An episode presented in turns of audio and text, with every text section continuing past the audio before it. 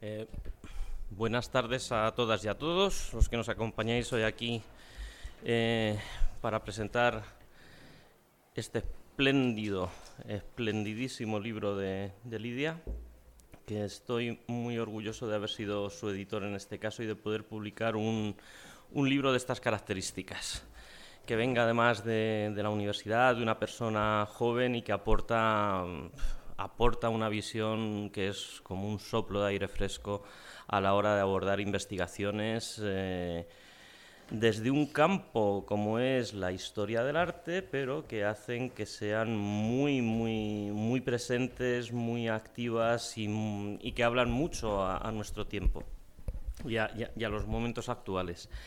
Eh, antes de nada, quiero dar las gracias a Traficantes porque una vez más nos han acogido aquí para presentar el libro. Traficantes, muchísimas gracias.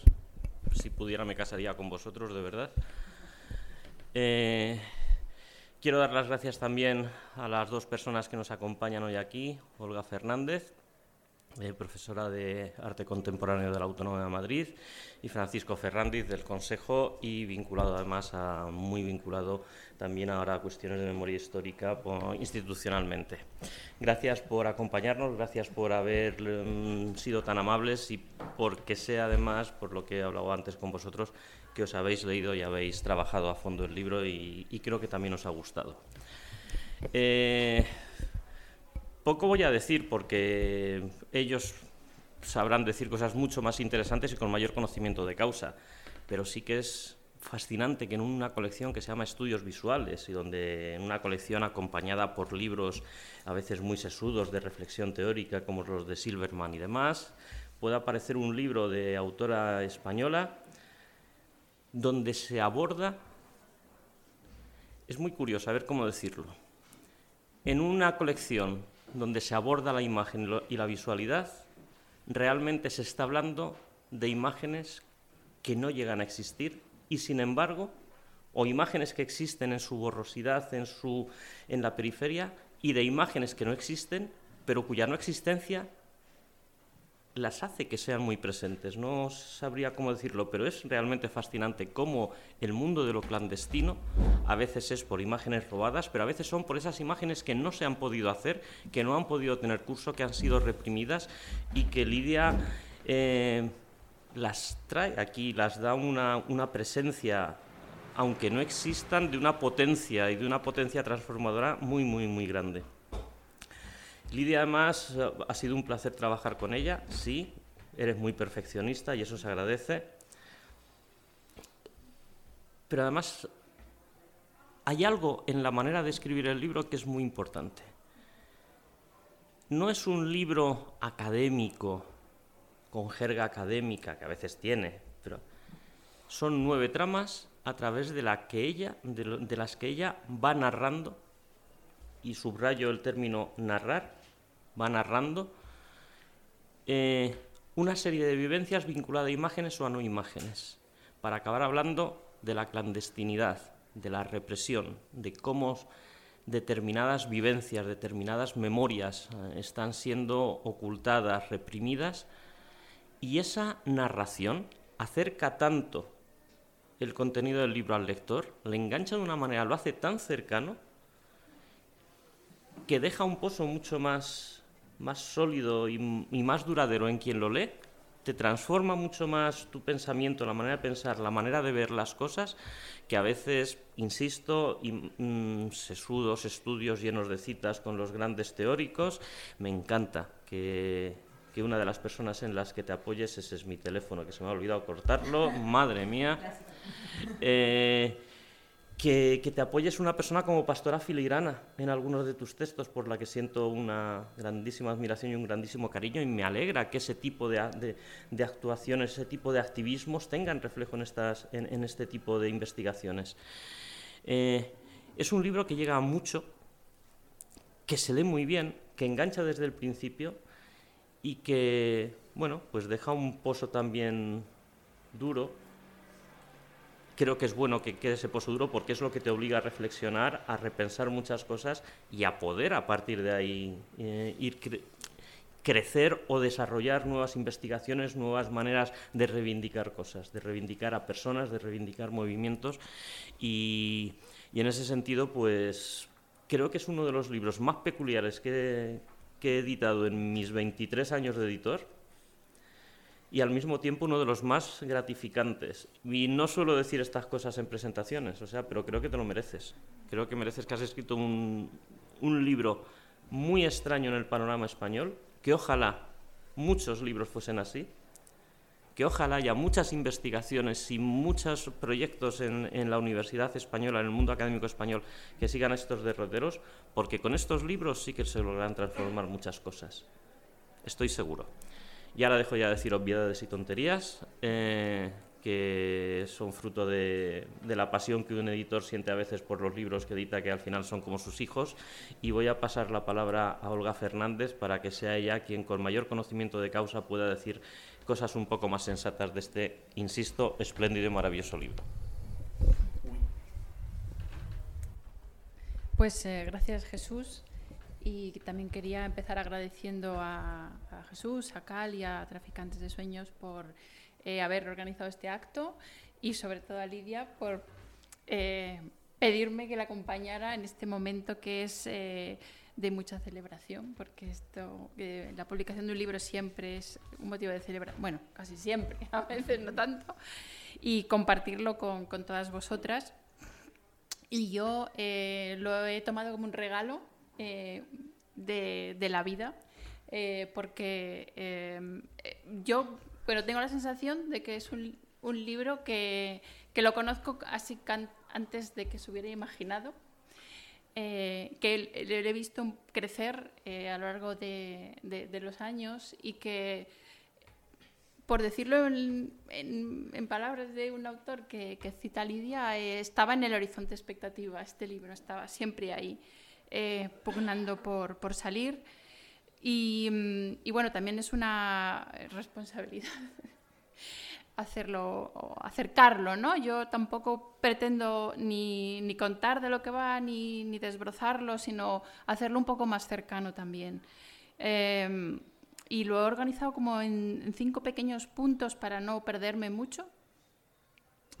Em, y lo primero que quiero destacar es un poco siguiendo la línea de lo que ha dicho Jesús, eh, el papel que tiene Lidia en el propio libro como, bueno, yo lo he llamado investigadora narradora, porque realmente es, eh, la manera de escribir te, te, lleva, pero yendo también un poquito más allá, esa primera persona hace que en un libro eh, que trata, trata sobre muchas cosas, pero también sobre memoria, eh, ella, yo le he llamado un agente performativo. O sea, ella al meterse en las historias, al meterse en las historias con Aurelio y con Marisa y con Haneke, eh, hace que la historia se mueva, se movilice, ¿no? La propia memoria y la propia historia. Eso, es eh, de manera que casi, visto desde fuera, casi es un, es un personaje. Es a la vez escritora y, y personaje, ¿no? Y yo creo que conseguir eso es lo que hace que, eh, esta primera persona mm, se, a veces se corre el riesgo de hablar de una misma y siempre tenemos como ese miedo de cómo hablar de manera situada. Y yo creo que eh, uno de los grandes logros es que ella lo hace perfectamente, eh, reunir esa, los sus propios tiempos biográficos y, los tiempos históricos. Y em, y cómo pone en juego pues los, los afectos y los cuerpos, eh, cómo están ahí eh, presentes y también eh, señalar esa, algo que también ella comenta que es la manera en la que las investigadoras tenemos o podemos devolver algo a nuestro, comillas, objeto de estudio. ¿no? Ese ejercicio de devolución creo que es, que es magnífico. Y mm, también al hilo este de, la eh, investigadora narradora y, la capacidad de que se muevan las cosas, he puesto la, idea de que la memoria no se hace sola. ¿no? se hace sola porque no se hace de forma individual, pero es como lo de esta, la cama no se hace sola, ¿no? Así como es un poco así, yo lo veía así. Em, y, también en este ámbito de la primera persona creo que es eh, em, difícil no, eh, no, el, libro te interpela bastante, interpela mucho a, a, quién, a quién se es. Y, yo quería también un poco eh, entender eh, cómo, me, cómo me había interpelado en relación a algunos de los temas que ella trata como... entonces yo no podía dejar de pensar, esto es, es más biográfico también, eh, en, ser eh, pues, nieta de un republicano que estuvo en la cárcel, pero que siempre eh, habló de ello. Entonces, me parecía que el, el, poder habitar ese espacio de experiencia que a algunas generaciones se les había robado, me parece un privilegio y también me ha hecho pues, reflexionar mucho sobre sobre, em, básicamente, em, estaba tratando de pensar si yo tenía algún imaginario clandestino, ¿no? A ver cómo, qué, imágenes o qué experiencias eh, habían estado, por ejemplo, en mi familia, ¿no? Que se hubieran transmitido y que hubieran eh, hecho, pudiéramos haber hecho esa, esa cadena, ¿no? Eh, porque creo que algo también muy importante del libro es que presenta esta idea de de que todos somos y todas somos eslabones de esta cadena de la memoria. ¿no? Y entonces al leerlo te hace eh, entender por qué todas somos importantes, ¿no? por, esto de que, todas podemos tener ese, papel. Em, la segunda cosa que quería comentar era algo que ella comenta en el, en el segundo capítulo y es cuando dice que las eh, que, las metáforas de, la memoria, o sea, sí, la memoria como, eh, según la vas eh, definiendo, a su vez es una construcción, es una construcción de conocimiento y además es un modelo, ¿no? Y entonces estaba, cuando leía el libro, digo, ¿esto será la clandestinidad como memoria, la memoria como clandestinidad? Estaba ahí a ver como las vueltas. Y, y al final me decidí como ir muy fuerte por la idea de que, de que la eh, de qué es la clandestinidad, la que se construye como memoria, como proyecto de memoria en general. Y yo creo que eso recorre todo el libro y, hace que, em, eh, bueno, he puesto aquí como todo lo clandestino se piensa como memoria de futuro, o sea, todo lo que está clandestino ya se va a proyectar hacia el futuro. Y esta idea de, imagen clandestina creo que tiene algo eh, muy muy bueno y es que eh, mm, va más allá de la imagen militante, que también es una cosa que hemos hablado, porque la, eh, la, potencia la amplía y la, y proyecta en el, en el, tiempo. Y en ese sentido también, mm, como ejemplo, me gustaban los que luego lees el, libro, las, la, la, fuga del archivo, esas imágenes que de pronto se escapan o consigue alguien hacerlas escapar y entran como a un lado de la historia que no les estaba eh, predestinado o, que se les había eh, robado. ¿no? Entonces estas fugas del archivo son eh, muy interesantes. Em, otra cosa que, me ha gustado mucho es la cantidad de matices en los que declina las tres palabras clave como imagen, memoria y clandestinidad. Las hace muy prismáticas. En vez de hacerlas como un gran concepto o una discusión terminológica o algo así, lo que va haciendo es encarnarlas, materializarlas en ejemplos, en eventos, en personas muy situadas, eh, de manera que yo lo he llamado como, como adjetivadas y había sacado aquí unas cuantas para que os hagáis una, una idea eh, de las miles de maneras que habla de la mirada, digo de la mirada, de la imagen. Imagen mirada, imágenes desorientadas, imagen testimonio, imágenes a la espera, imágenes secreto, imágenes sin representación. Y bueno, y de la memoria también un montón. Memoria, sensación, memoria performativa, memoria del paisaje, memorias comunales, memorias invisibles, memoria interseccional y la que más me gusta que es la memoria de todas nosotras.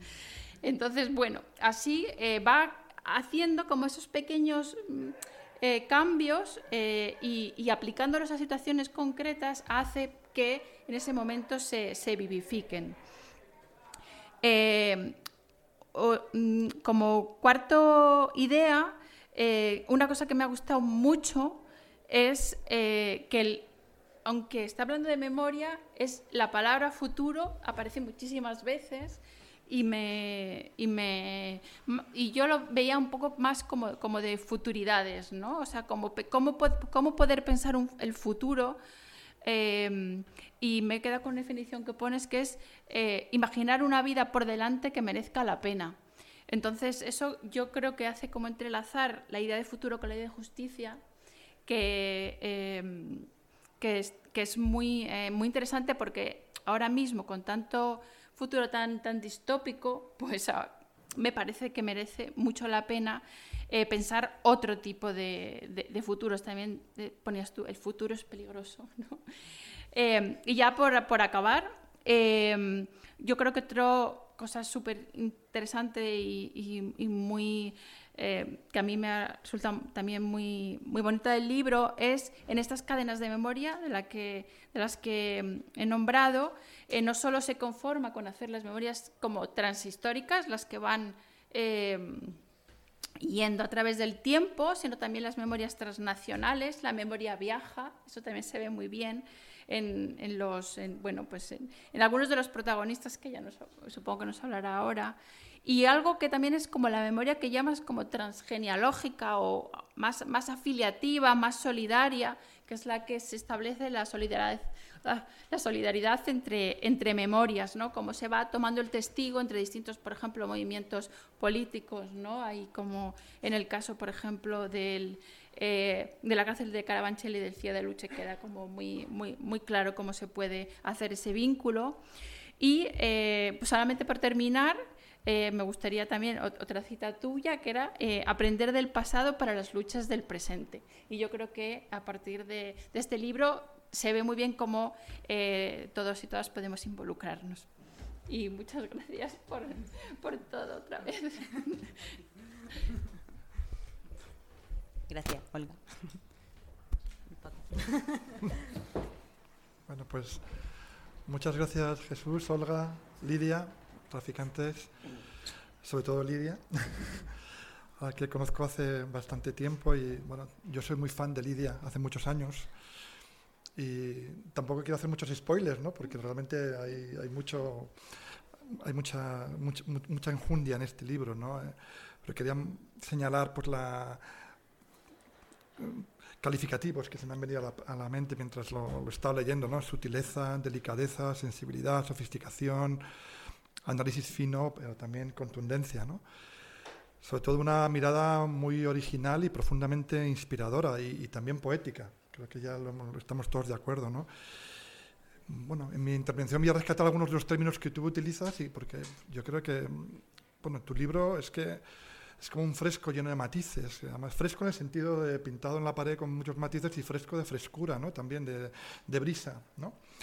Que, están... Bueno, hay muchos cabos sueltos en tu libro, pero no son cabos sueltos que te hayas dejado, sino cabos sueltos que nos lanzas para que nosotros sigamos y tú misma estás obligada a, a seguir estos laberintos que nos has abierto. ¿no?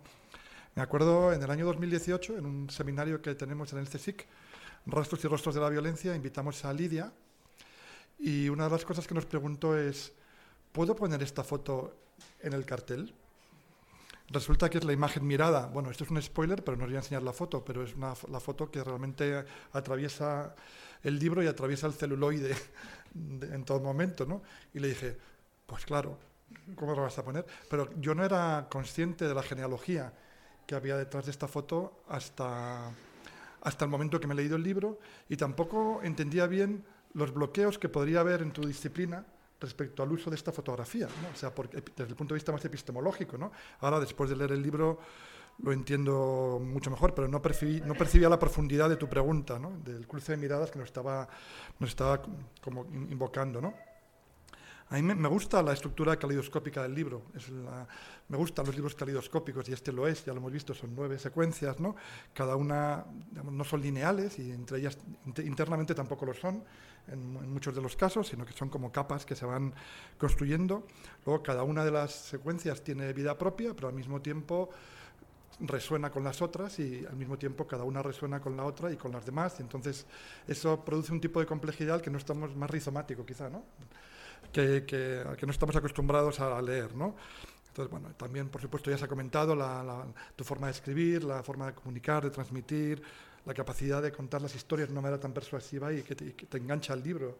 Y bueno, de repente dices, llevo cuatro horas con esto y hace 40 grados y, no, y me ha ayudado a pasar la, la ola de calor, ¿no? Entonces, bueno, bueno, realmente para las personas que nos, que nos interesan las relaciones entre imagen y memoria, pues tu trabajo amplía mucho el horizonte de análisis, ¿no? nos hace girar la, cabeza hacia espacios que no hayamos percibido o no de esa manera, nos regala conexiones que solamente están en tu cabeza o nos señala contradicciones que no son fáciles de, detectar, ¿no? Y todo eso pues, es un regalo que, se nos va haciendo a lo largo del libro, ¿no? Claro, yo soy antropólogo y el hecho de que utilices etnografía y que te, este conocimiento situado al que se refería Olga, que, que te muevas con tus personajes ¿no? a lo largo del libro, que te, que te coloques en, el, en, el, relato, me ha gustado muchísimo y sobre todo, sobre los capítulos que hay sobre ecología de la recepción y tango crítico, donde utilizas tu propio cuerpo como una herramienta de investigación, ¿no? que es algo así como muy también antropológico y que, y que yo creo que, que, está muy bien ese, ese, cruce también metodológico ¿no? que, que hay en tu libro, que no es estrictamente de una disciplina concreta, sino que bebes de muchos, de muchos campos. ¿no? Luego yo, pues a ratos decía que ya estamos, aquí viene ya la detective Lidia, ¿no? que es como te llamo a lo largo del libro, ¿no? que, realmente pues, vemos a Lidia eh, lidiando con archivos y estructuras burocráticas que limitan el acceso a los materiales, entrevistando a productores y consumidores de imágenes clandestinas, siguiendo el rastro de materiales precarios y fugitivos, encontrando huellas a veces casi imperceptibles en el reciclaje documental determinadas imágenes, coloreadas, rayadas para, para hacerlas más antiguas. Es decir, ahí estamos en una labor muy detectivesca, Lidia, de, de decir, bueno, oye, que, que, esto, en fin, no es un crimen, pero casi, ¿no? Entonces el libro tiene como infinidad de capas y hacerle justicia llevaría horas, ¿no? Y cuerpo, género, imagen. Y es evidente que aunque el foco son las imágenes clandestinas, nos ofrece también una imagen mucho más amplia de lo que es la clandestinidad, ¿no? porque vemos a las personas que han habitado, habitan o reciclan esa clandestinidad en, secuencias temporales y es muy interesante ver cómo, cómo eso va evolucionando. ¿no? Hay un, hay, un, hay un, tema ético que, planteas en el libro que me parece que es interesante, por si acaso tú quieres referirte a ello luego, y tiene que ver con la ética ¿no? de, revelar la clandestinidad. ¿no? Porque una vez que revelas la clandestinidad, de alguna manera la desclandestiniza, no sé si se puede decir eso, eh, y la expones a un público académico o, a los medios de comunicación, etcétera, etcétera. Bueno, ahí me imagino que hay una lucha tuya sobre hasta qué punto se pueden revelar cosas, hasta qué punto hay que dejarlas en otro, en un nivel de comprensión más, más borroso, ¿no? Pero a mí lo, lo, que me ha cautivado realmente el libro, bueno, muchas cosas, pero lo que quería, lo que quería hablaros hoy aquí es la, la tenaz, no sé si decir persecución, ¿no? Eh, porque es una palabra muy fuerte, o quizá acompañamiento o rescate de lo que Lidia llama la genealogía herida de las imágenes clandestinas, ¿no? al tiempo que mutan, viajan en el tiempo, conectan espacios, atravesan cuerpos, se esconden, desaparecen y reaparecen, esquivan autorías, eh, ocultan identidades, son absorbidas por dispositivos archivísticos que las bloquean, las monetarizan, trascienden el celuloide, se fugan, se liberan o se rebloquean. Bueno, a la puesta la, la, capacidad, su capacidad para producir eh, imaginarios clandestinos, ¿no? ya que en su momento, eh, ya, sea en su momento, digamos, el momento en el cual se está clandestinizando estas imágenes, pero luego se reclandestinizan otra vez o se desclandestinizan en el, en el tiempo y todo ese, todo ese juego de mutaciones de esas imágenes, esa evolución, las capas que se depositan, cómo se niegan unas a otras, a mí me parece detectivesco y muy, muy brillante. Realmente son impresionantes las texturas que estas cápsulas del tiempo, como también las llama Lidia, ¿no? que son revoltosas, ¿no? como también comentas, ¿no? presentas, eh, es impresionante ver las texturas ¿no? desde, su desde su epistemología al, al, análisis de las propias condiciones de existencia de estas eh, imágenes, de, de, estas clandestinidades visuales, a la densidad temporal que contienen, pasando por las circunstancias complejas y precarias de su, de su grabación, lo, lo, los escondrijos por los que se mueven, que aparecen, desaparecen, se pierden, los circuitos o cortocircuitos en, su flujo, o el destino incierto que, necesariamente las espera, porque una imagen clandestina nunca sabe qué va a ser de ella, o cómo va a ser, va a ser movilizada en el futuro. ¿no? Bueno, pues, eh, me, ha interesado mucho eh, que conectaras eh, toda tu reflexión sobre, sobre la clandestinidad con los debates contemporáneos sobre, sobre memoria. Eh, yo creo que ahí tienes un, una beta que tienes que, todavía, o sea, todavía mucho, tienes mucho que decir allí, ¿no? Bueno, por los autores que, que, mencionas, que si Rothberg, las memorias multidireccionales, bueno, quiere decir que aquí estás, estás planteando un tema, una conexión de imagen, el, tema de la digitalización a mí me, me, interesa muchísimo, lo mencionas de pasada en varios, en varios puntos, pero es evidente que estas imágenes se, digitalizan de, vez en cuando eh, y, se convierten en, o sea, se, liberan, digamos, mediante la digitalización, pero al mismo tiempo cuando hablamos de memoria, y a eso se ha referido también Olga, eh, las imágenes son distintas, las, las, clandestinidades del pasado son distintas de las clandestinidades del presente o de las clandestinidades futuras, y eso también, esa evolución o esa mutación continua de la clandestinidad es algo que, que me parece muy, muy interesante. ¿no?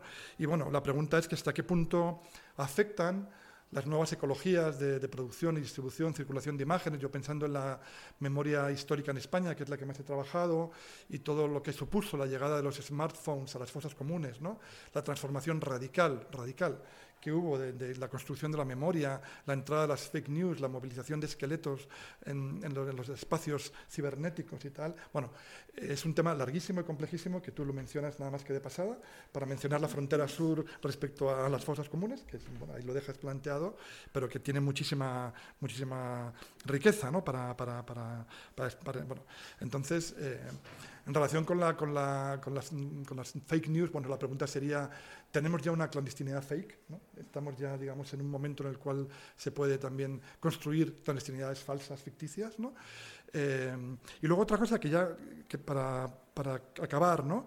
Eh, bueno, reconoces, como he dicho, la, emergencia de nuevas clandestinidades, y aunque tú realmente te enfocas en clandestinidades que podríamos llamar clásicas, ¿no? porque se refieren a la transición, se refieren a, lugares de memoria, pues digamos que casi consolidados, ¿no? como, el exolimpo, etcétera, etcétera, y detrás de ellas, y se ha, referido a esto, Olga a esto, hay como un trasfondo de utopía. ¿no? Todas esas imágenes están teñidas de utopía. ¿no?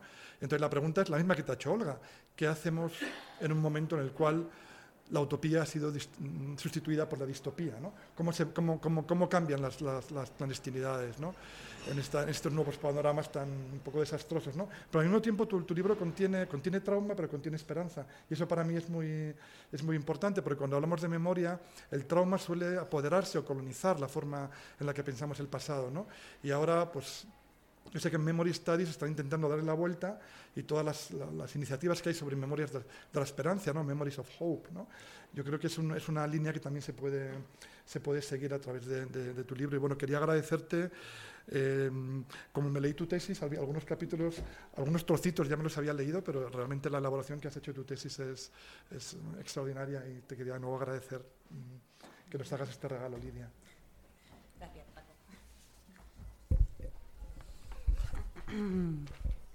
Bueno. Mm. Gracias. Voy a contar primero lo que tenía pensado y luego, si eso podemos debatir un poco más eh, de lo que habéis sacado a colación ahora. Eh, bueno, buenas tardes a todo el mundo. Muchas gracias por venir hoy. Muchas gracias a Traficantes de Sueños eh, por acoger esta presentación. La verdad es que estoy emocionada. porque bueno, publicar en ACAL y presentar en Traficantes de Sueños es siempre esas cosas que hacen los demás, ¿no? que, que escuchas que hacen los demás. Así que estoy bastante eh, abrumada, pero sobre todo muy agradecida.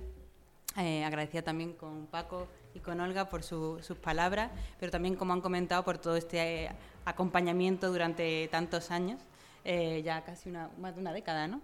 y todo lo que me han apoyado y todo, bueno, su presencia en los momentos difíciles, en momentos algunos complicados ante la incertidumbre y la inseguridad académica, pero también en los buenos momentos, en las celebraciones como la de hoy, como hacen los buenos amigos y las buenas amigas.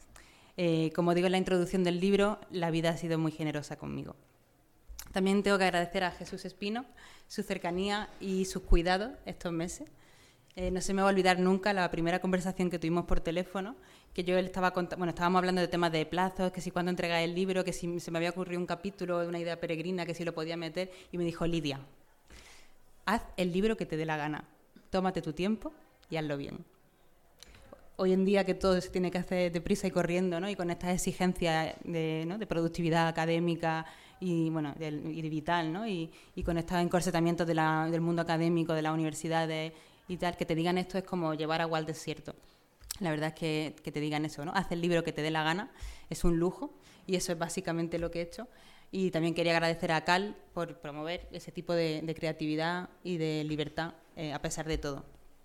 Eh, bueno, ahora creo que es cuando tendría que contar un poco de lo que va el libro y de dónde viene, para ver si os terminamos de convencer de que compréis uno. eh, bueno, yo la primera vez que me planteé la posibilidad de que existieran unas imágenes que se pudieran considerar clandestinas, estaba en Uruguay. Fue cuando no conocí las fotografías de Aurelio González, eh, un fotógrafo que tomó imágenes de las revueltas de, eh, durante los 60 y los 70 en Uruguay y que luego escondió todo este gran archivo fotográfico eh, cuando empezó la dictadura y que luego desaparecieron durante más de 30 años. La portada del libro es una fotografía de Aurelio, de Aurelio González, y fue frente a ella que pensé que esta era una de las imágenes que mejor reflejaban lo que era la clandestinidad. Eh, como podéis ver, es, eh, bueno, no se ve muy bien, pero más o menos, eh, refleja un, muestra un, te- un teatro por el que están cayendo cientos de octavillas desde las gradas más altas al, patio al patio de butacas. Y las octavillas contienen proclamas contra la dictadura que llevaba ya un año asolando el país. Como digo, es una de las imágenes que para mí mejor representan lo que es la clandestinidad, porque está mostrando un espacio genuinamente burgués, como es un teatro, siendo atravesado por unos papeles precarios. Eh, bueno, además de que me, que me parece que es eh, preciosa, eh, muchas veces he pensado cuando me, siento frente a ella y la, y la observo, en cómo tenía que ser la situación antes del lanzamiento de Octavilla. ¿no? La gente disfrutando del espectáculo, eh, la gente riéndose por un chiste, alguien que tose, ¿no? la típica normalidad. La normalidad, pero la normalidad dictatorial. Pues no hizo falta ni una exp- explosión, ni un grito, ni nada de eso para eh, hacerla saltar por los aires. Simplemente el vaivén, que creo que también reflejan la propia imagen fija, fue suficiente para rasgar esa normalidad y mostrar el reverso de ese espacio, que eran los centros de detención en donde en ese mismo momento se estaba torturando a una generación de jóvenes que muchos de ellos serían desaparecidos y muchas de ellas serían encarceladas. Eh, pero ¿cómo se tomó esa fotografía?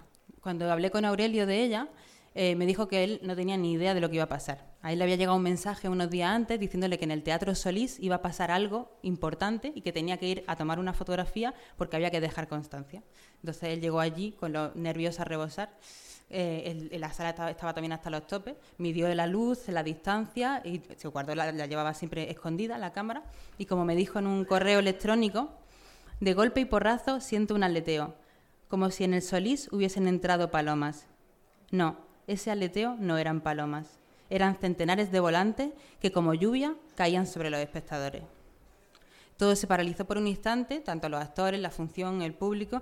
Él mantuvo la calma, mantuvo la cámara quieta, me- m- bajó la velocidad de la, de la cámara, abrió mucho el diafragma y tomó la, la imagen más nítida posible y salió pitando por una puerta que ya tenía controlada. Se escapó, reveló la imagen junto a otras imágenes, las distribuyeron clandestinamente por Uruguay, pero también las mandaron al extranjero para denunciar la dictadura. De manera que esas imágenes se habían fugado de la dictadura y de la clandestinidad.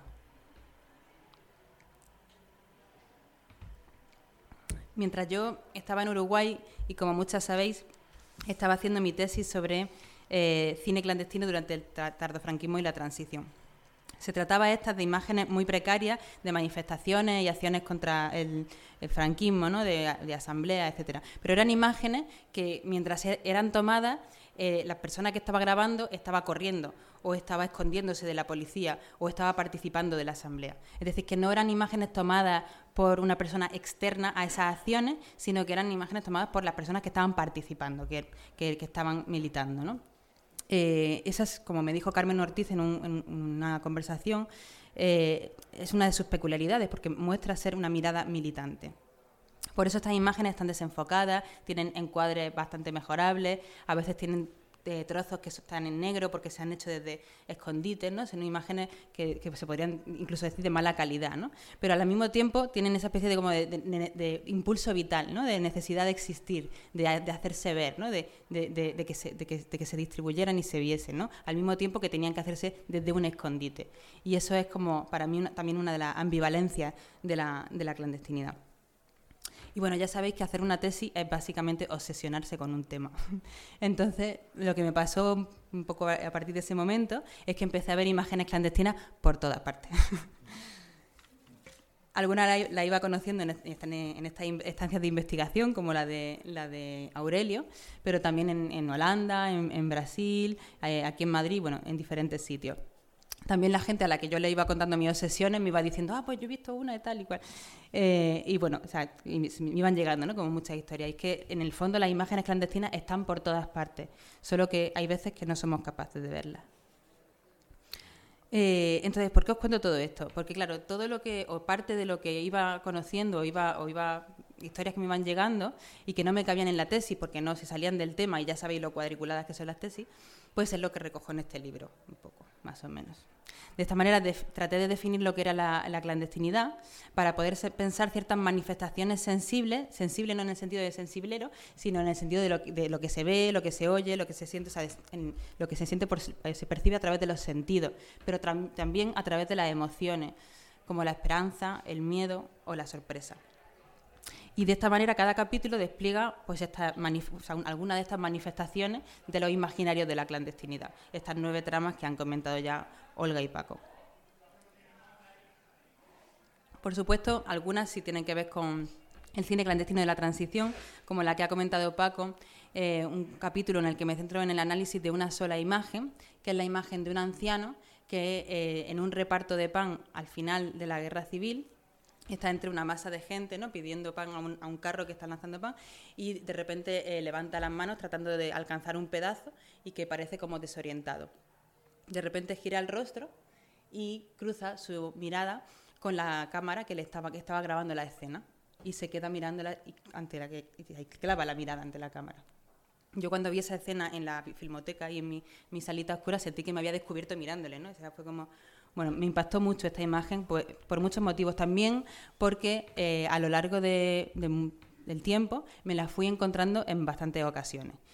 Y lo más fuerte de todo era que en cada ocasión que me la encontraba me producía sensaciones muy distintas. ¿Por qué? Eh, porque cada vez formaba parte de documentales o de obras distintas. Entonces, estas obras habían modificado el montaje y habían alterado su sentido. Muchas veces estos documentales eran eh, de ideologías totalmente opuestas. La cuestión es que ahí comprobé en mis propias carnes, como, como dice Faroki, tenemos que desconfiar de las imágenes. Eh, que sería más bien criticarlas, analizarlas, historizarlas, no darlas por sentado. en otro capítulo eh, recorro la vida de, unas imágenes. Eh, las imágenes que, el colectivo de cine de Madrid grabó clandestinamente tras los sucesos de Vitoria. Ya sabéis, ¿no? El, el momento este que en la transición la violencia policial y, estatal asesinó a cinco obreros en una asamblea en el 3 de marzo de 1976 en la iglesia de, San Francisco de Asís. Las imágenes, aunque fuesen rodadas eh, registradas por el colectivo de cine de Madrid, hoy son propiedad de Televisión Española y han sido utilizadas en democracia, en otras producciones, para contar un sentido completamente opuesto al original. Una de esas producciones es em, la serie La Transición de Victoria Prego, que muchas conoceréis, pero también eh, las imágenes del colectivo de, Madrid se han utilizado en otras producciones en democracia, como por ejemplo, otra que también conocéis muy bien, Cuéntame cómo pasó. Así que imaginaos el resultado. Luego fue curioso que en un momento dado, en una situación que no viene, que no viene a cuento a contar, pero que también tiene interesante, conocí a una mujer que me dijo, yo estuve en una proyección de esa película. Yo vi Vitoria en los años 70 en una proyección de cine clandestino. Eh, Marisa, que acababa de llegar de, Argentina, huyendo de la dictadura de Videla, acabó, no sé cómo, en una proyección en, el, barrio en una parroquia en el barrio de Roces, en Gijón. Eh, Marisa me contó con pelos y señales eh, toda esa historia, sobre todo centrándose en el frío que sintió, la lluvia de ese día, todas sus sensaciones, pero también y sobre todo en el miedo terrible de que la pillaran y que la, y que la, la detuvieran. Entonces dedico otro capítulo a especular sobre el viaje que tuvieron que hacer las imágenes desde que se registraron en Vitoria eh, vinieron para Madrid, se fueron a Francia porque fueron montadas en Francia, luego en Francia se traerían otra vez a España, no sé exactamente a dónde, porque ahí se, a se me pierden un poco los caminos, y ahí tuvieron que ser distribuidas por diferentes puntos del Estado español para que llegasen a su destino. Eh, entonces, eh, tanto todo ese viaje, ¿no? toda esa, vida de las imágenes, como todas las memorias que traía Marisa consigo de Argentina y que igual nos puede contar porque está aquí hoy con nosotros, para mí es lo que eh, conforma el sentido de la propia película. Entonces, como pasa con estos dos capítulos, y algo que ya ha hecho referencia ya Paco, eh, a veces dialogan, uno eh, se enlaza con el otro, tienen, bueno, tienen ciertas relaciones o, surgen al final de encuentros que, tienen, que, comparten ciertas lógicas, pero son, son independientes. Son relatos de la clandestinidad, historias peculiares, entrecruzadas e insólitas en ocasiones. Pero uno de los objetivos que sí que he tenido en, todo eh, era dar forma a cosas que yo pensaba que no la tenían, como las comunidades en peligro o inimaginables, las memorias largas de las que hemos perdido el hilo y que hay que empezar a tirar, o las violencias lentas. Se trataría, en cierta manera, de tratar de encuadrar, como hace el cine o la fotografía, aquello que no se percibe a largo plazo. Pero eso sí, también, como han comentado ellos, desde una eh, aproximación encarnada a través de sus protagonistas. Ese es el espíritu, por ejemplo, del capítulo que dedico a Hanneke Willemse, anarquista de todos los tiempos. Este fue un encuentro que fue otro regalo de la vida. Yo estaba en Ámsterdam de estancia de investigación y mucha gente, toda la gente con la que hablaba allí me decía que tenía que contactar con, con Haneke porque ella había trabajado mucho sobre la revolución social eh, en los años 30 en España, eh, en particular sobre Albalate de Cinca, un pueblo que hay en Huesca. Entonces, claro, quedamos para tomar un café y hablamos de un montón de cosas, acabamos hablando del presente, de temas de gentrificación, especulación, cuando de repente me contó que ella había sido ocupa, cracker, en los 80 en, Holanda y que además había tenido, habían tenido un, colectivo de cine militante con el que habían registrado sus acciones y habían dejado eh, testimonio de ello. Pero no solo eso, sino que además habían viajado a España a pasar las películas para autogestionar parte de esos documentales. Yo aluciné muchísimo.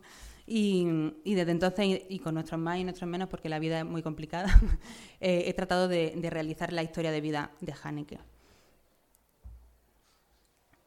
Este trabajo resultó ser un viaje, y creo que así está contado en el libro, como un viaje entre diferentes tiempos y espacios, desde Barcelona, Ámsterdam, incluso la Maragatería, eh, eh, Madrid en los años 80, también eh, Albalate de Cinca, Huesca en los años 30. Eh, pero también de manera literal un viaje con ella en furgo cuando nos fuimos a, a, Albalate de Cinca y otros viajes que hicimos por ahí también con, con Juanra, con mi compañero y con mi hija Julia, mi equipo. a mi hija a la que se le escucha en todas las entrevistas pidiendo teta, intentando intervenir en todas las conversaciones. Eh, fue, por contarse una, sola anécdota, en un momento que estábamos en la plaza mayor de, Albalate de Cinca, nos paró una mujer en seco que resultó ser la nieta de una represaliada que había encontrado los audios que que había hecho, de las entrevistas que había hecho en los años 80, la había encontrado por internet y había encontrado eh, testimonios de su abuela. Y lo, encontró de manera casual y, pudo escuchar la, historia de su abuela, que no conocía. Y le dijo, tú eres Ana la holandesa, Tú pusiste mucha voz a una historia de silencio. Eh, a la memoria de Haneke, en parte, está dedicada, dedicado este libro. Entonces, en el libro, además de cine militante y cine clandestino, hay muchas entrevistas, hay muchas voces. Eh, como digo en la introducción, es como una gran conversación en donde he tratado de que eh, estas voces se escucharan de manera nítida, por ejemplo, recreando los propios diálogos o tratando de que la escritura no opacara esa, esa polifonía. Este libro es de todas estas personas porque al final es un libro que está compuesto de un material sensible, muy sensible, que es de todas ellas. Y además de todo este material, en el libro también podéis encontrar eh, literatura, fragmentos de poesía, viñetas de humor gráfico, obras de arte, expresiones de los movimientos sociales, que todo esto me sirve en algunos capítulos para analizar la época transicional y luego también eh, los movimientos memorialistas en el presente eh, poniendo el foco en uno de los temas que más me, remueven y que más me interesan, que es nuestra relación con el tiempo. Pero sobre, sobre, sobre todo perdón, cuando, se trata de un tiempo impedido, cuando se, se trata de un tiempo que tenemos que experimentar de una manera más allá de la legalidad. Tranquilas que no voy a hablar de todos los capítulos, o sí. eh, pero sí quería contar que hay, hay un momento en, este, en el proceso de elaboración del libro que pienso que, bueno, que, que, que, se me va cayendo cada vez más esta épica de la clandestinidad y se me empieza a hacer cada vez más, más visible y más palpable su, su cara represiva. Los imaginarios de la clandestinidad son también los que tratan de arrojar luz sobre todo esto. Sus imágenes lo revuelven todo, son indisciplinadas y tratan al final de salir de la clandestinidad, que es dejar de ser subordinada, castigada, reprimida. Como el capítulo en el que hablo de, del colectivo que en Argentina hace tango crítico sobre el, el, ex, eh, ex, Olimpo, que fue un centro clandestino de la, de la, antigua, la última dictadura en Argentina. Y diréis, pero ¿cómo se puede hacer eso en un centro así? ¿no? Pues con muchos matices y de muchas maneras, pero mm, destacando una, lo que hacen es a través de la danza repetir eh, ciertos gestos que en vez de estar cargados de, de, terror y de miedo, como en el pasado, ahora están cargados de confianza y de solidaridad. Es como, en cierta manera, consiguen positivar eh, la negatividad de un espacio que, bueno, que es tremendo. O el capítulo que cierra el libro eh, y que habla de cómo la última ola feminista está reivindicando a sus desaparecidas. No solo para mm, afirmar que la violencia machista y patriarcal mata más que cualquier dictadura, sino también para reivindicar eh, pues una memoria eh, una, y una mujer y unos referentes olvidados, ¿no? para reivindicar una memoria más horizontal. Es gracioso que la misma semana que acabé, es que la misma, que cuando terminé de escribir el, el libro, eh, mirando en Twitter me encontré con un tweet eh, que había un una fotografía con un graffiti en italiano que decía senza stato nessuno è clandestino. Sin Estado nadie es clandestino. Y dije, joder, qué fácil lo ha resuelto en un graffiti. Y yo he tenido que escribir un libro entero para llegar a la misma conclusión. Pero bueno, ya está escrito, así que ya tenéis que comprarlo. Pero es simplemente eso, nueve tramas o relatos. Y es que al final del pasado solo tenemos sus relatos, ¿no? Más allá de ponerme relativista, ni muchísimo menos, pero sí como hablaba con un colega el otro día, sabemos que pasaron cosas en el pasado que son inamovibles, pero sí que podemos decidir cómo queremos contarlas. Si de, una manera despersonalizada y fría o a través de la piel, de nuestra piel también, y de la voz de sus protagonistas.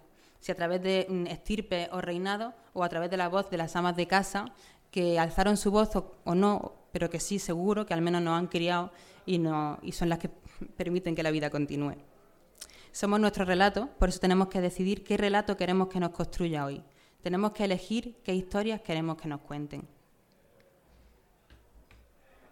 Aquí, aunque a veces no lo parezca, los relatos que contiene el libro tienden a la vida. Así que si me lo permitís voy a acabar con un poema eh, en el que Pedro Yudice, que fue una persona muy importante que, fue una de las personas que me, presentó a Aurelio González en Uruguay, eh, un poema que él se inventó mientras eh, sufría tortura en un, en un penal en, en, Montevideo, cerca de Montevideo. Cuenta la leyenda que él ideó el poema mientras estaba sufriendo la tortura, lo memorizó, luego lo transmitió a sus compañeros que lo transcribieron y consiguieron que saliera del penal, que saliera de la cárcel, que se expresara y que volara libre como la, solo lo, lo saben hacer la golondrina que dice así. Ha de morir la flor para que el fruto nazca. Y es a la muerte de éste que la semilla arraiga. Presta siempre a entregarse a una muerte temprana. Para que el brote crezca, eche tronco, críe ramas y germine en las flores que han de morir mañana. No le escribo a la muerte aunque parezca. Es falsa la creencia de que la muerte mata. La que mata es la vida a la muerte y avanza. Gracias.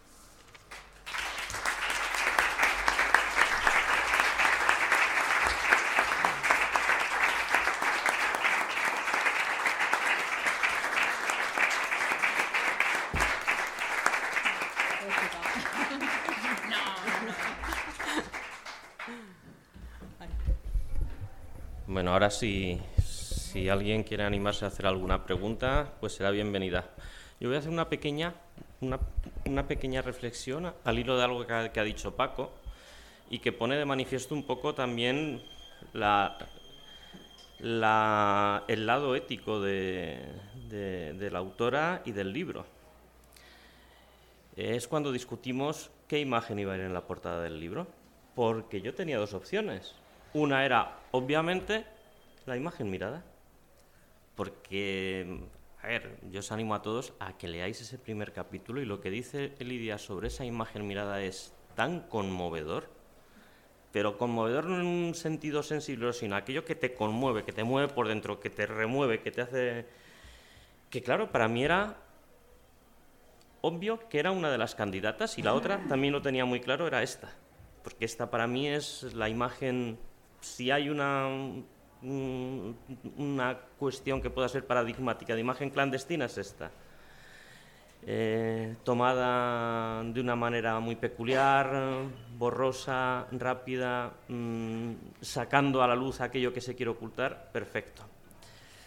Claro, yo se lo dije a Lidia y Lidia me dijo, sí, lo entiendo, pero es que la imagen mirada no. Claro, yo me quedé, lo entendí muy rápidamente, que conste que no lo entendí, pero me dijo, es que no me parece apropiado. Y claro que no es apropiado.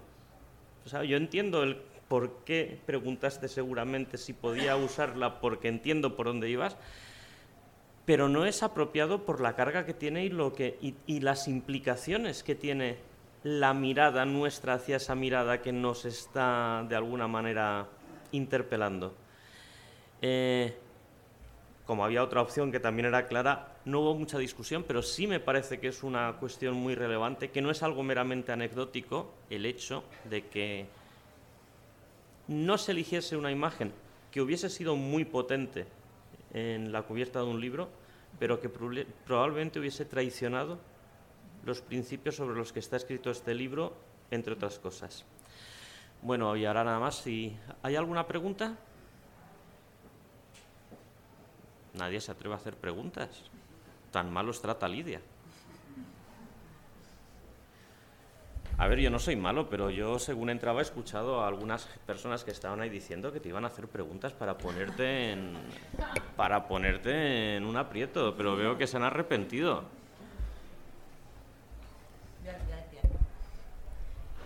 Curioso porque mm, mi, padre que se lee, que está aquí hoy, y se lee todo lo que escribo porque lo tengo machacado, eh, me pidió imprimir la imagen mirada. Ha sido el de la foto. sí, ¿verdad? me pidió imprimirla y colgarla, que quería colgarla en casa. Y también le dije, no, no lo veo apropiado. Sí, o sea, para mí son imágenes que, que, que solas, eh, bueno, pues pierden... Eh, bueno, pueden caer en el riesgo de ser estetizadas, ¿no? De, son, son, imágenes de, personas que están sufriendo en un momento dado, ¿no? Y, que, y que, para mí tienen que, mostrarse en tanto en cuanto están eh, enmarcadas por una serie de relatos y por una serie de, palabras y por una serie de, marcos que la hagan más entendible, más legible, que realmente eh, restauren la dignidad que a lo mejor en ese momento pudieron perder, ¿no? Entonces... Mm, sí, para mí me, generaba mucho pudor. Y el ponerla en el cartel del seminario de Paco es porque yo sabía que en ese seminario yo iba a tener el espacio, que no siempre lo he tenido, para realmente poder mm, hacer ese trabajo de, reflexión en torno a ella. Y, no es apropiado porque en muchos, en muchos casos, y más cuando trabajamos con imágenes tan sensibles, eh, pues me parece que puede haber un, riesgo de banalización, de apropiación y de estetización que va en contra de, bueno, que a mí no me parece adecuada.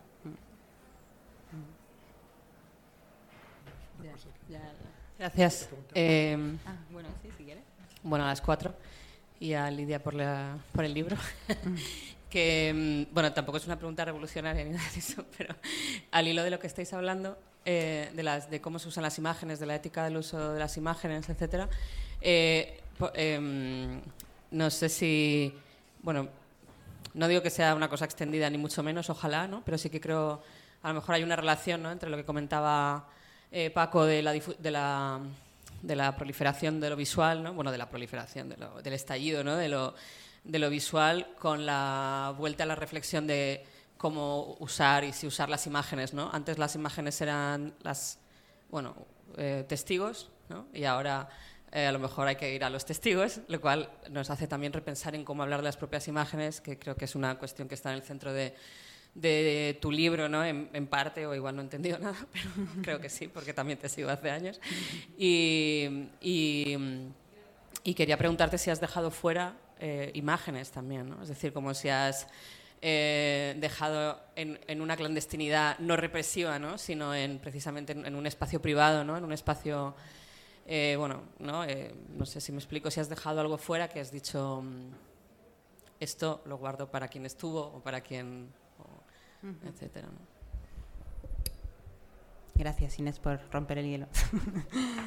Eh, mm, a ver, o sea, yo creo que, mm, para mí lo importante precisamente poco, va un poco eh, al hilo de lo, de lo que acaba de responder. Eh, no he dejado de lado ninguna imagen porque considero que las imágenes que eran delicadas he tratado hasta donde he llegado, pero en, algunos casos esforzándome todo lo que podido hasta donde yo llegaba, en precisamente envolverlas de, esos relatos, ¿no? en restaurar cierta, cierto, ¿no? Eh, bueno, eh, violencia, no, restaurarlas, ¿no? Pero, pero sí tratándolas con toda la dignidad posible, tratando de, no sé, de, darle un, marco que realmente pudiese eh, permitir que esa imagen estuviese ahí y que estuviese de una manera, mm, que estuviese sostenida por todo eso.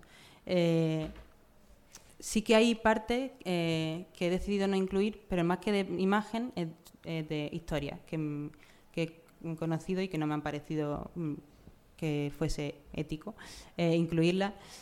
Mm, por un lado, porque, porque creo que no había manera de contarla de una forma que no fuese realmente tremenda y realmente humillante, porque son historias humillantes y son historias de la violencia más brutal contra eh, bueno, las represalias que hubieron contra, contra las personas que, que, tuvieron que vivir en los espacios que habían sido colectivizados. Eh, y, que me parecieron que no había forma de, contarla de una manera no, no dañina ¿no? Y, que, y que consideraba que, que, era mejor no exponerla que, que, contarla, porque me, parecía pues, pornográfico, por así decirlo, ¿no? y eh, utilitario también. y luego también ha habido colectivos y eh, formas de asociación, formas de, organización que en el presente se han dado a nivel eh, semiclandestino, que sí que decidí no incluir también, porque me parecía que podía desvelar eh, estrategias que en el presente se dan y que era, pues como comentaba Paco, entregarla al mundo académico, que ya sabemos que es totalmente eh, pues hipervisibilizador, ¿no? Y en muchos casos, pues eh, también extractivista, ¿no? Entonces, eh, sí, sobre todo nombres de colectivos y formas de, de organización. Ahí sí que dándome mucha pena porque era muy interesante, pero consideraba que podía ser contraproducente para, para ellos mismos y para, para mí y para todas.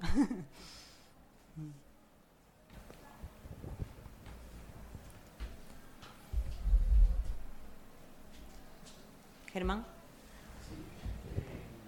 ¿Le damos el micrófono?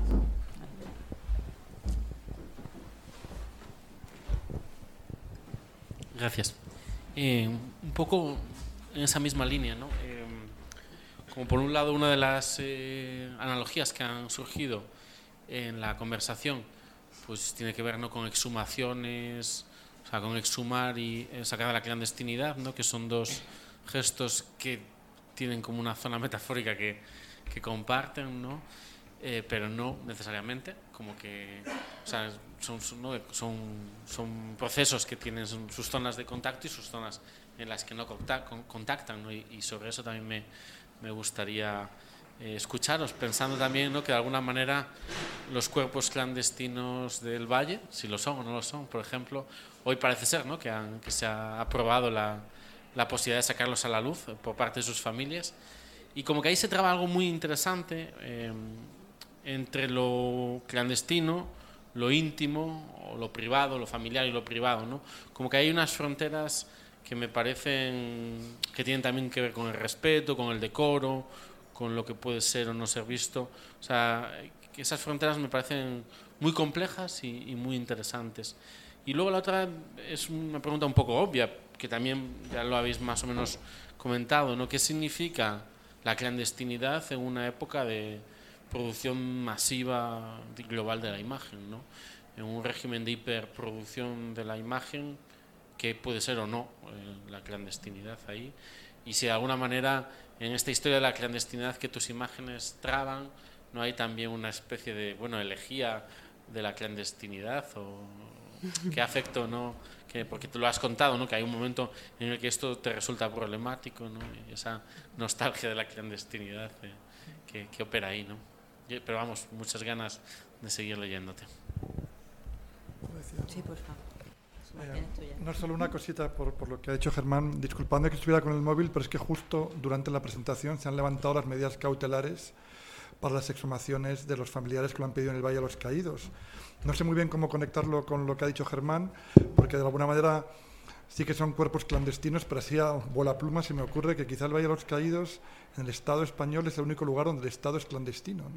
En determinadas zonas del Valle de los Caídos, no sé, a lo mejor me estoy pasando, ¿eh? pero se me ha ocurrido como forma de conectarlo. Y, y, también cómo se gestionan esas imágenes, ¿no? Porque, por ejemplo, ahora hay mucha gente de los medios de comunicación llamando, aquí tengo el móvil caliente, o sea, eh, imágenes, eh, relatos, no sé qué, no sé cuántos, cómo gestionar todo ese dolor, ¿no? Eh, precisamente en, relación con lo que decía Germán, en un momento en donde hay una espectacularización de la imagen tal, ¿no? ¿Qué, tipo de clandestinidades nos encontramos aquí?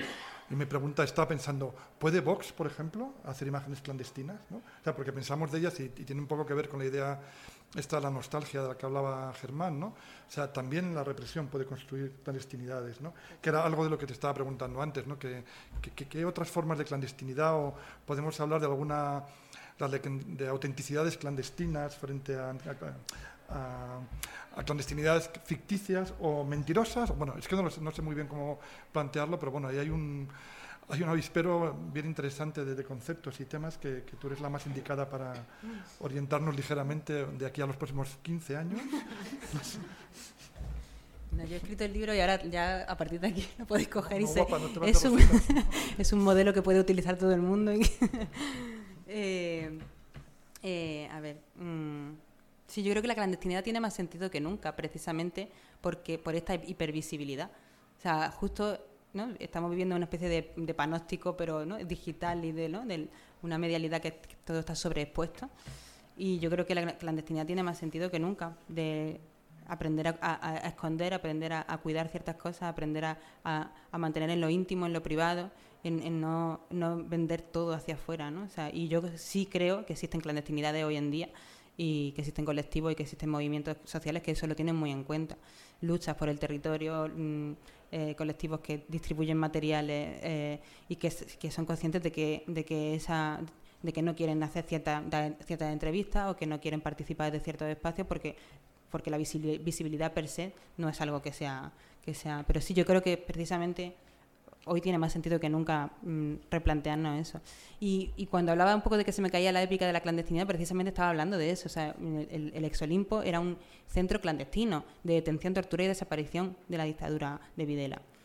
Mm, o sea, me parece que nostalgia es poca, ¿no?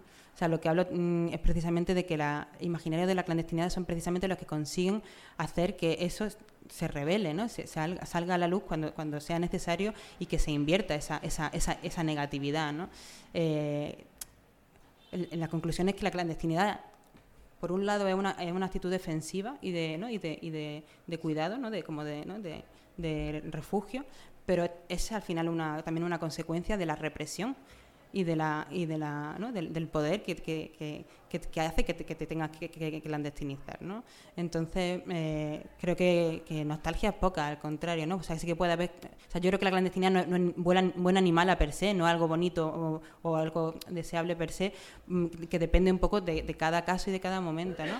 pero desde luego mmm, sin estado nadie nadie sería clandestino eh, no o sea mmm, Sí, sí, un poco eso, ¿no? También pienso en otras imágenes eh, que, sí que son clandestinas en el presente, las imágenes de los corredores migratorios, eh, de las cuales no tenemos acceso, las imágenes que están impidiendo que se hagan de las pateras que están llegando a, Canarias, no sé a quién detuvieron el otro día por eso, eh, la clandestinidad de los abortos clandestinos, que tanto he hablado con Laura Tejero, que está aquí. me parece que la clandestinidad no es precisamente algo... aunque pueda en un primer momento atraer por su, por su lado épico, eh, de la lucha de los 70, etcétera, eh, sí, creo que, que, hay que verlo también desde toda su, su complejidad. Mm. Mm. Bueno, yo creo que si, si, no hay más intervenciones, pues yo creo que podemos poner el punto final. Eh, muchas gracias, Lidia. Ha sido, eh, de verdad te lo digo en serio, o sea, es uno de los libros más, de los que más contento estoy de haber publicado Creo que Miguel Ángel Hernández Navarro está también encantado. Cuando, cuando me lo hizo llegar eh, la propuesta, dijo, uy, tiene muy buena pinta y creo que el otro día hablando con él ya se lo había mirado y estaba muy, muy feliz.